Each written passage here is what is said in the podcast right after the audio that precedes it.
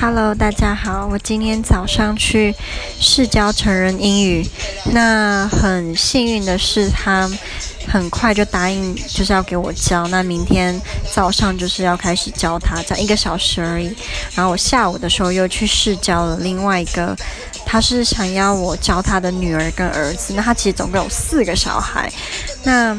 我其实之前在高雄的时候啊，就已经教过很多那种就是住在超级大豪宅里面的人，所以我其实有点麻木了，就看到那种很厉害的房子。但我今天这个我又再次被吓到，他是住在台中的七期，所以就是最贵的地方。那那就算了。可是他那个住的地方真的是，我的妈！我看到我就整个想说，嗯。我以后绝对要住这种地方，我就一直跟我妈说，我以后一定要买这种房子，我以后一定要买这种房，一定要买这种房子这样。然后后来想想，觉得哎，果然投对胎很重要。如果你投对了胎，就像他们小孩一样，不用这么努力，就有这样的房子可以住。